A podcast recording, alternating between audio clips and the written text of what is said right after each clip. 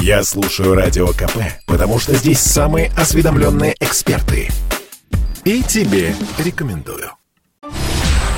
Это прямой эфир радио «Комсомольская правда» и задержание, еще раз задержание. В Казахстане задержан один из лидеров протеста – Дикий Арман. Силовики задержали Армана Джумальгельдиева, известного больше как Дикий Арман. Об этом сообщает главный штаб по борьбе с терроризмом.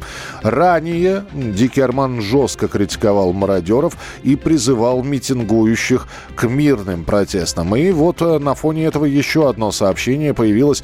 Племянник экс-президента Казахстана Нурсултана Назарбаева задержали в Алма-Ате. Бывшего заместителя председателя КНБ Республики Казахстан, это местные спецслужбы, Самата Абиша задержали два часа назад. Официального подтверждения этой информации нет.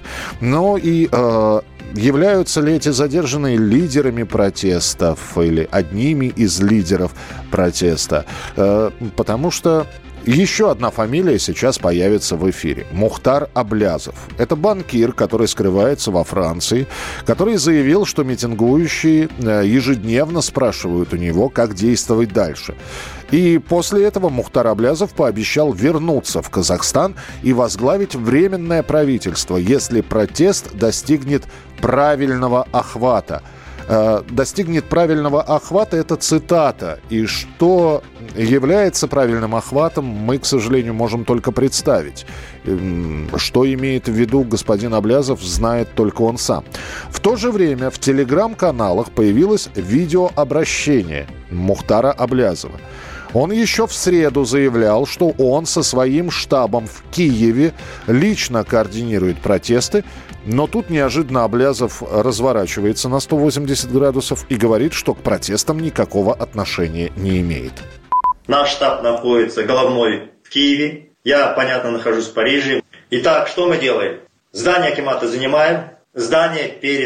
Площадь перед акиматами протестующими заполняем, ставим палатки. Организовываем дружины. Инициативная группа выходит на штаб, который у нас в Киеве. Все контактные телефоны у вас есть. И таким образом мы организуем такую ситуацию практически во всех крупных городах. Скажите, за протестами, которые сейчас происходят в Казахстане, стоите вы? Я лично, вот прямо, чтобы люди вышли тысячами, нет. Ну, то есть, лично, чтобы люди вышли тысячами... нет, но при этом есть методичка, как нужно проводить протесты. Итак, стоят ли за этими протестами какие-то определенные люди? Ну, это вопрос риторический. Наверняка стоят. Есть, наверное, у некоторых такое желание взять на себя ответственность за то, что происходит, тем более находясь вдали от кипящих событий, взять на себя ответственность и сказать, что это я координирую. Будут ли выявлены настоящие организаторы того, что происходит в Казахстане? С нами на прямой связи Олег Матвейчев, депутат Госдумы, профессор финансового университета при правительстве. Олег Анатольевич, здравствуйте. Здравствуйте. Вот сейчас сразу несколько сообщений о задержаниях. Некий Дикий Арман, один из лидеров протеста, Арман Джумагельдиев, задержан только что, вот сообщили, племянник экс-президента Казахстана Нурсултана Назарбаева. И еще есть банкир в бегах Мухтар Аблязов. И тут же появляются комментарии, что, ребята, да сейчас будут задерживать, и каждого будут называть организатором протестов, лидером. А на самом деле лидеры сидят себе тихо и смотрят, что происходит в Казахстане. Ну, это не совсем, конечно, верно. На самом деле, конечно, Мухтар Аблязов имеет прямое отношение к этим протестам.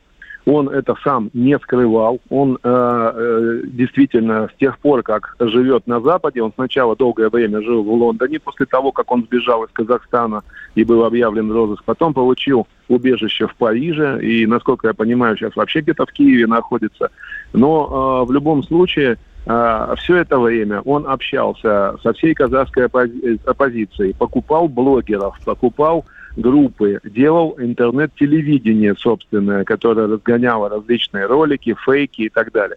То есть все, наверное, 15 лет примерно, да, тех пор, как он изгнан, скажем так, из Казахстана, он все эти 15 лет занимался вот этой деструктивной деятельностью, наращивал протесты и создавал призывы, создавал различные группы. Поэтому говорить о том, что он как-то ни при чем или что его назначили, значит, этим лидером протеста, это не представляется возможным. Это такой казахский Ходорковский. Да, но просто некоторые, знаете, проспали протест и как бы на себя мантию-то руководителя примерить. Такое может быть, что на самом деле Аблязов-то просто пожинает чужие плоды? Ну, он сам много сеял, скажем так. Это вот другие, скажем, люди, которые непосредственно находятся в Алмате, они скорее пожинают плоды, которые посеял Аблязов. Вот скорее так можно это назвать. То есть он этот протест растил 15 лет, значит, появились какие-то люди, да, определенные, действительно находящиеся, я думаю, возле власти, думаю, что связанные и в том числе с силовиками, потому что позиция силовиков, вот эта невнятная, которая была с самого начала, похожая на саботаж, она, конечно, показывает, что это заговор практически в самых верхах. То есть там явно стояли какие-то люди, ну, из самых-самых высших элит, которые сначала закрывали на это глаза, а потом дали какой-то сигнал для начала вот этих самых протестов. А силовики такие взяли нейтралитет, понимая, что они могут попасть между жерновами, между того, как вот эти вот элиты там между собой ссорятся, они потом окажутся крайними. Поэтому они стали молчать, что называется. Понятно, что кто-то на самом верху дал непосредственный сигнал для того, чтобы уже готовая бочка с порохом, которую создал Аблязов, к ней поднесли спичку. Но при этом я не зря упомянул племянника экс-президента Казахстана Нурсултана Назарбаева. И мы помним, что в первый день развития событий, в общем-то, Нурсултан Назарбаев то ли принудительно добровольно был смещен со своего поста главы Совета Безопасности.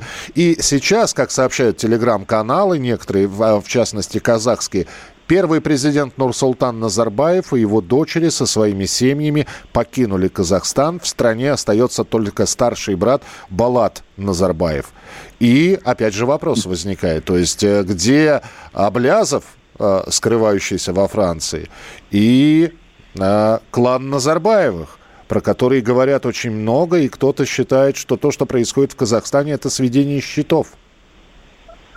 Совершенно верно. В Казахстане в семье Назарбаева ну, вот две дочери, которые вышли замуж за бизнесменов, они между собой спорили, кто из них круче, очень долго.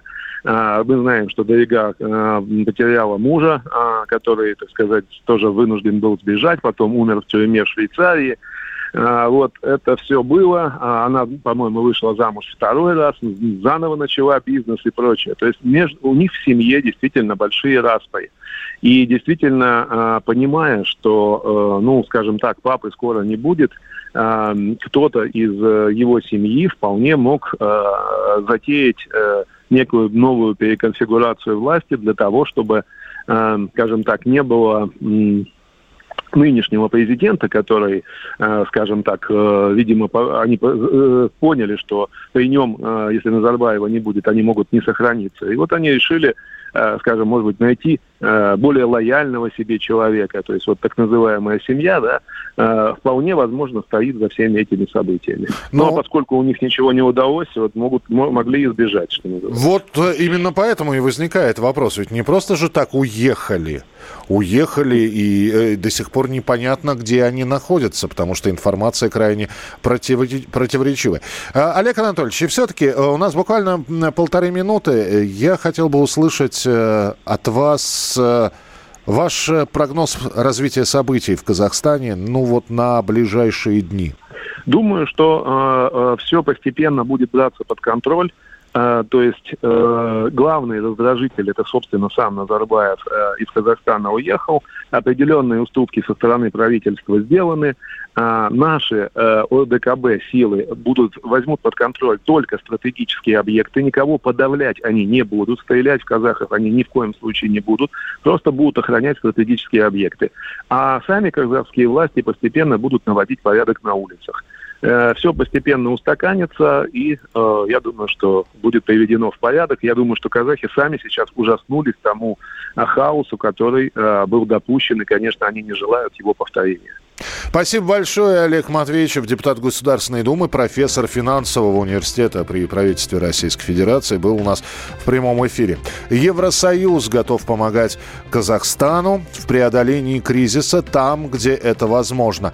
Права и безопасность людей должны быть гарантированы. Это заявление главы Еврокомиссии Урсулы фон дер Ляйен. Между тем, агентство «Спутник Казахстан» сообщает, что всем казахстанцам начислят бесплатно по 200 СМС и 300 минут разговоров по телефону.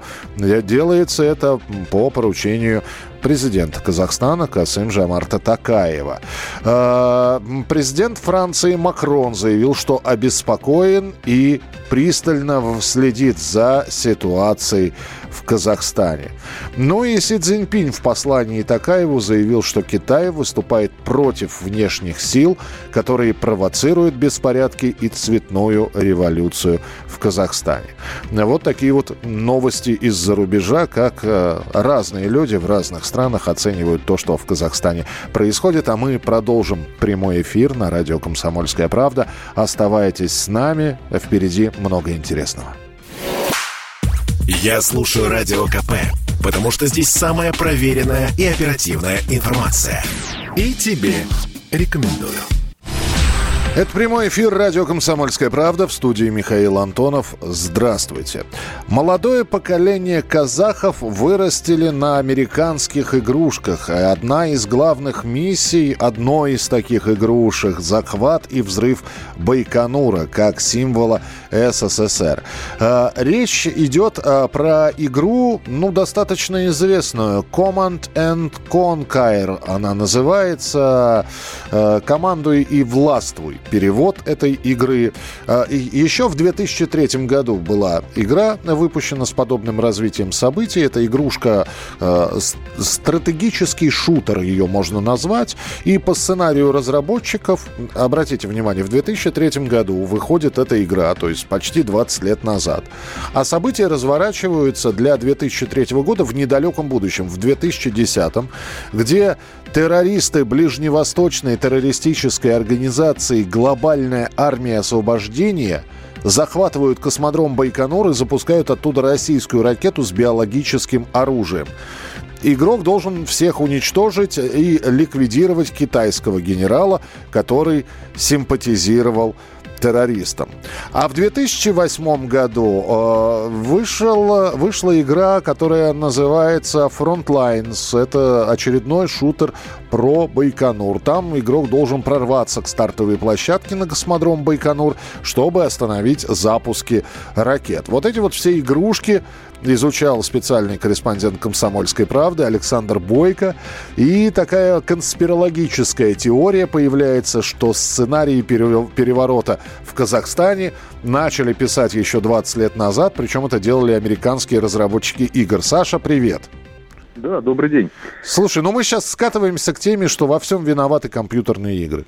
Да нет, компьютерные игры, они, скажем, не виноваты, они формируют, скажем, мышление у нашей молодежи. И когда эти игры говорят или показывают, что это вполне возможно, а ведь это не просто игры, это шутеры, стимуляторы, то есть симуляторы, не стимуляторы, а симуляторы, которые обучают, допустим, совместному захвату баз военных, тактики, стратегии. То есть это не просто игры, которые, скажем так, играли мы в детстве когда-то, да. Эти игры, они учат коммуникации, учат общению в ходе боя. То есть это коллективные игры. Это, собственно, то, что мы сейчас видим, что происходит в Казахстане. Ну, да? Саша, я прошу прощения, салочки — это тоже коллективная игра, но одно дело игра, а другое дело абсолютно реальная жизнь. Все-таки компьютер — это компьютер. Я просто не совсем понимаю, чем отличается захват, космической станции на Луне в компьютерной игре, смоделированной, искусственным интеллектом, от захвата игрушечного космодрома Байконур?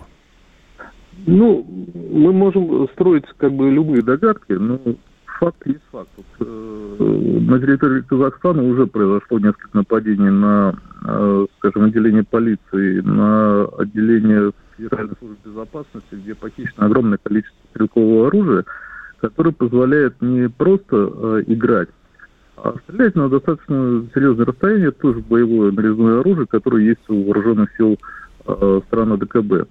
То есть, если удастся вот этим силам попасть на территорию части и отбить, допустим, какое-то уже тяжелое вооружение или военную технику, то, конечно, последствия могут быть намного серьезнее. И мы же знаем, что там находится ряд воинских частей, которые имеют на своих складах, допустим, более серьезные вещи, да, и, возможно, даже какие-то разработки, которые касаются ракетного вооружения, да, и мы видели, что боевики в Сирии вытворяют с обычными болванками, да, и трубами, да, когда они обстреливают сирийские города на много десятков километров, то есть это же все происходит у нас в Подмосковской области, то есть это, в общем-то, один шаг от Украины. То есть это я просто думаю, что подобные базы, где хранится оружие посерьезнее, чем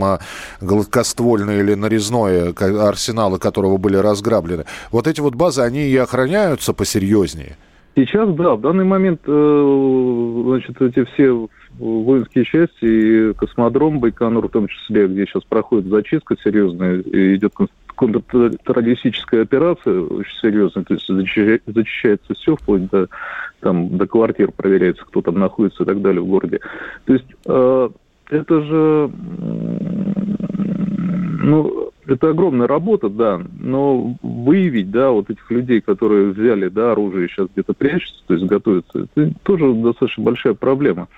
И, то есть, мы только можем догадываться, где-то в следующий раз может что-то выстрелить. То есть, это уже явно, что это все затянется не на, скажем, не на один там день, не на неделю, не на две.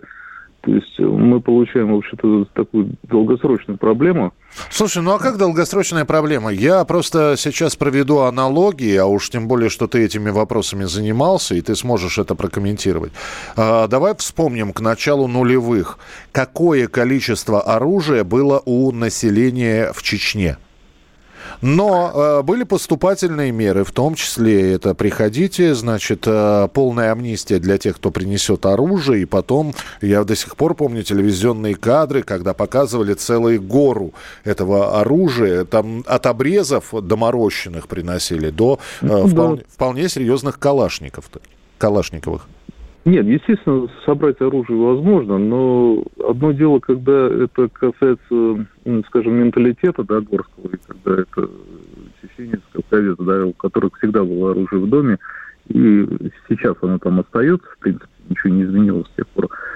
Но в данном случае мы имеем с молодыми людьми, которые достаточно реактивны. И, то есть вот в этой Казахстане, в том числе, да, то есть это молодежь, которая вот я, то есть, ну что там далеко ходить? То есть многие выросли вот на этих американских компьютерных играх, то есть многие учились за рубежом в различных исламских школах и организациях, которые преподают на арабском. Там содержали несколько человек, которые и казахского языка-то не знают. То есть они потребовали переводчика, потому что они, в общем-то, разговаривают и пишут на арабском. То есть это уже совершенно другие люди, которые не имеют никакой связи ни с СССР, ни с Россией, ни вообще с Казахстаном. То есть это, ну, скажем так, выросло поколение, которое достаточно оторвано от нашей, скажем так, реальности. И им не нужно ничего, им не нужен ни Казахстан, ни Россия.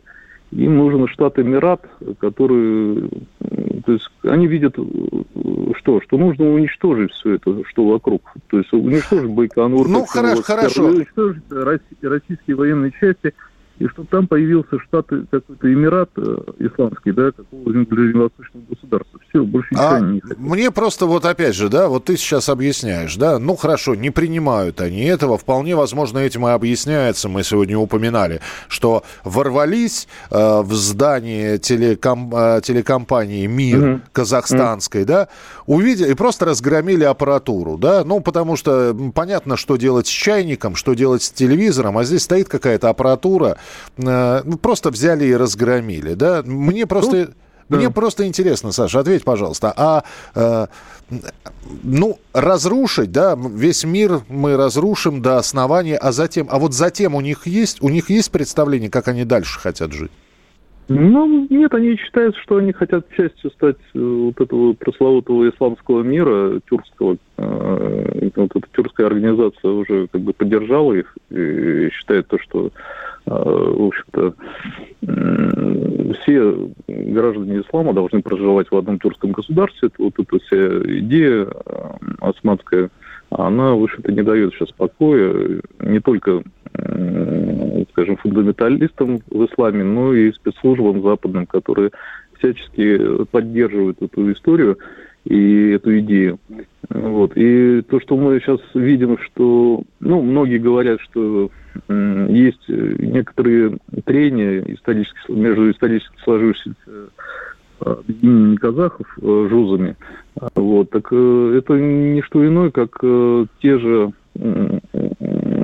же конфликты, которые раздували американские спецслужбы между тайпами в Афганистане и в Чеченской Республике. Вот. И те офицеры, которые служили в той же Чеченской Республике, они прекрасно помнят, когда приезжали различные правозащитные организации, и, к удивлению, они лучше разбирались в взаимоотношениях чеченских тейпов, чем местные командиры и военнослужащие. То есть это говорит о том, что где-то мы не дорабатываем, то есть не понимаем то, что происходит на самом деле в этих республиках. То есть это, скажем, такая... это и наши ошибки, которые мы должны учесть в дальнейшем. Спасибо большое. Специальный корреспондент «Комсомольской правды» Александр Бойко был у нас в эфире. Ну и сообщение поступило из Министерства энергетики Казахстана. Добыча нефти и газа в Казахстане не останавливалась. Снижение добычи было только на месторождении Тенгиз из-за ограничений на вывоз продукции. Все 3 нефтеперерабатывающих завода республики работают, как сообщают в министерстве, в штатном режиме. Продолжаем следить за развитием событий, которые происходят в разных городах Казахстана. Рассказываем об этом в режиме реального времени. Это прямой эфир, это радио «Комсомольская правда». И продолжим прямой эфир через несколько минут. Радио КП. Срочно о важном. Просто о сложном. Тонко о спорном. Точно о каждом. Это прямой эфир радио «Комсомольская правда». Казахстанское издание «Орда» утверждает, что первый президент Казахстана, экс-президент Нурсултан Назарбаев и его дочери со своими семьями покинули Казахстан. Направление неизвестно, где сейчас находятся Назарбаев и его дочери. И в стране, в самом Казахстане, остается только старший брат Болат Назарбаев. Ранее сообщалось о задержании в Алма-Ате племянника Назарбаева Самата Абиша. Но тут же поступает... Я напомню, что это неподтвержденная информация, которая проверяется. И вот сейчас приходит сообщение о том, что на самом деле племянника никто не задерживал. Самат Абиш находится на свободе. И вот этот вот портал казахстанский «Орда», он опроверг свое же заявление о задержании племянника Назарбаева. Но при этом не опровергает информацию о том, что сам Нурсултан Назарбаев со своими дочерями, они со своими семьями покинули страну. Я напомню, что мы сегодня в течение нескольких часов рассказывали о событиях, которые происходили и происходят в Казахстане.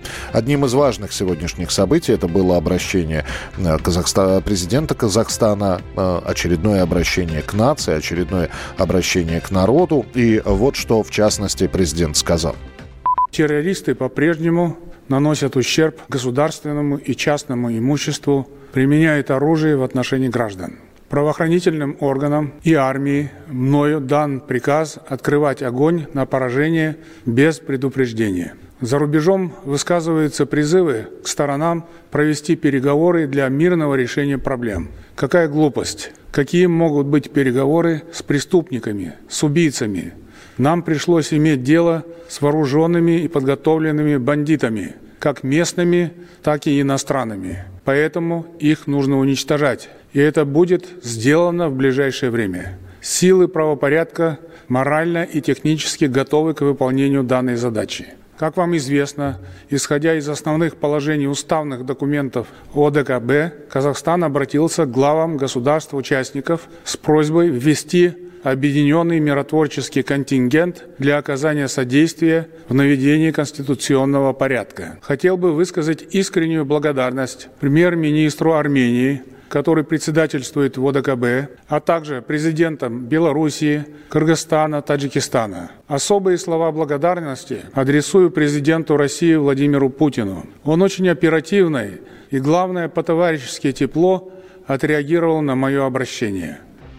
Ну и эксперты-политологи, аналитики, обозреватели и публицисты продолжают обсуждать и рассуждать о том, что происходит в Казахстане. Вот мнение писателя, радио и телеведущего Михаила Шахназарова. Недосказанного многое останется и после того, как события завершатся. Я думаю, главное сейчас это успокоить народ. Да? То есть, если у президента получается успокоить народ, большую часть населения, но с людьми же всегда можно договориться, тем более, что руководство страны уже пошло на уступки. Да? Я имею в виду вот именно ценообразование, это малопонятное преддверие Нового года. Поэтому я думаю, что с народом удастся договориться. Я общаюсь с Казахстаном, вот люди, живущие там, они спокойны. Могу сказать честно. И они уверены, что ситуация нормализуется. Но вот эта уверенность и спокойствие появились, могу сказать, сразу после того, как было принято решение о размещении на территории Казахстана сил ОДКБ. Друзья мои искали, Миш, никаких антироссийских, никаких антирусских лозунгов. Вот на этот протест они не разгоняют. Вот не разгоняют, это факт, это правда, говорит. То, что касается вот этих негодяев, которые пытались буквы сбить, ну, это все работа фонда Сороса, который там 2003 года себя прекрасно чувствует. Это работа 15 тысяч НКО действующих. 15 тысяч НКО действуют в республике с населением около 20 миллионов. Ну, вот вы сами подумайте. Все же прекрасно понимают, откуда растут уши. Это Турция, которая хочет возродить Великий Туран. Это исламистские ячейки, которые базируются в Кыргызстане, допустим. И одна страна, бывшая Евросоюза, к этому руку приложила. Я думаю, что англичане тоже в этой схеме, грубо говоря. Кто-то пишет о том, что жизнь продолжается, она действительно продолжается, а точнее мирная жизнь, открываются магазины, в банкоматах появляются деньги. Другие, наоборот, сообщают о том, что на улицах много вооруженных людей, это военные, которые проводят зачистки в некоторых городах и антитеррористические операции. Чуть подальше от центра жизнь как бы идет своим чередом, но магазины, супермаркеты закрыты, стоматология, салоны красоты и другие устройства, и другие услуги тоже не работают. Ну и белорусский воинский контингент в составе сил ОДКБ прибыл в Казахстан и приступил к выполнению поставленных задач. Об этом сообщает Минобороны Беларуси. Это одно из последних сообщений, касающихся событий в Казахстане на данную минуту. Оставайтесь с нами, продолжение следует. Я слушаю «Комсомольскую правду», потому что Радио КП – это корреспонденты в 400 городах России. От Южно-Сахалинска до Калининграда. Я слушаю Радио КП и тебе рекомендую.